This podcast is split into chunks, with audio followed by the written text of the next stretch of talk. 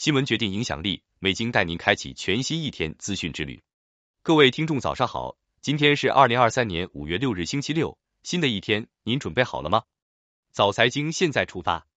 首先来关注一组重要的财经新闻。昨天，工信部公开征求汽车整车信息安全技术要求与智能网联汽车自动驾驶数据记录系统等四项强制性国家标准的意见，其中提出。自动驾驶数据记录系统应记录车辆及自动驾驶数据记录系统基本信息、车辆状态及动态信息、自动驾驶系统运行信息、行车环境信息和驾驶员操作及状态信息五类数据元素。自动驾驶数据记录系统记录的数据在事故发生后，主要用于责任判定及事故分析。当数据完整性和真实性遭到破坏时，应能通过技术手段识别和日志记录。五月四日。全球首例非人灵长类动物介入式脑机接口试验在北京取得成功。试验在猴脑内实现了介入式脑机接口脑控机械臂，标志着我国脑机接口技术跻身国际领先行列。此次试验由南开大学教授段峰团队牵头，与中国人民解放军总医院、上海新伟医疗科技股份有限公司联合完成。抖音、快手上多段视频中，拥有十多万粉丝的男子陆某某标榜自己具有极强的荐股能力、股票财经分析能力，吸引大批股民向其缴纳会费，以获取荐股服务。近日，经上海市青浦区人民检察院以非法经营罪对陆某某提起公诉，法院已判处其有期徒刑五年六个月，并处罚金二百五十万元，其涉案金额达一千二百万余元，涉案被害人更是多达近千人。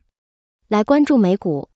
道指涨百分之一点六五，本周下跌百分之一点二四；纳指涨百分之二点二五，本周涨百分之零点零七；标普五百指数涨百分之一点八五，本周跌百分之零点八。大型科技股普涨，地区性银行股反弹，西太平洋合众银行涨超百分之八十一，阿莱恩斯西部银行涨近百分之五十。有色金属、汽车制造、能源。消费电子品纷纷走高，热门中概股多数上涨，纳斯达克中国金融指数涨百分之一点零四，本周跌百分之一点四九。A 股方面，截至收盘，沪指跌百分之零点四八，深证成指跌百分之零点八二，创业板指跌百分之一点三一。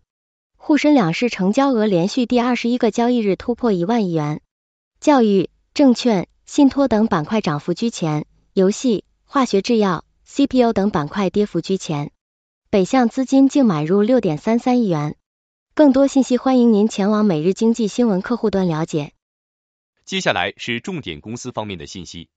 格力电器公告，公司四月二十九日披露了公司二零二三年第一季度报告，经核查，因个别信息存在录入错误，误将截至报告期末前十大股东中董明珠女士的股份状态填写为冻结。现对相关内容进行更正，更正后，董明珠女士的股份状态填写为质押。昨天，私募魔女李贝执掌的半夏投资发文回应封盘称，现在半夏宏观对冲系列的规模已经超过了一百亿元，若规模再扩大，若干经常使用的工具就会面临交易所的持仓限制，对策略的实现和长期收益率水平就会产生一定的影响。内部早就想好，会及时控制规模，争取维持一流的业绩回馈大家。五月五日盘后，上交所公告，融泰转债自五月五日起停止交易。五月五日早盘，因技术原因，该可转债仍挂牌交易。上交所发现后，于当日上午十时十分实施停牌。对于该事件的发生，上交所深表歉意，并将妥善处置后续事宜。浙商银行日前发布公告称。自五月五日起调整人民币存款挂牌利率，个人存款方面，活期存款利率调整为百分之零点二五，三个月、半年、一年期整存整取利率分别调整为百分之一点三零、百分之一点五五、百分之一点八五，二年期、三年期、五年期整存整取利率分别调整为百分之二点四零、百分之二点九零、百分之二点九五。近日。恒丰银行、渤海银行等多家国内银行下调存款利率。当地时间周五，美国人工智能公司 OpenAI 首席执行官山姆·奥尔特曼表示，公司已有一段时间没有使用付费客户的数据来训练人工智能大语言模型了。有传言称田朴珺与王石离婚，对此有网友在田朴珺的小红书账号五月三日发布的视频下留言，问其为何离婚。田朴珺回复表示，自己并未离婚。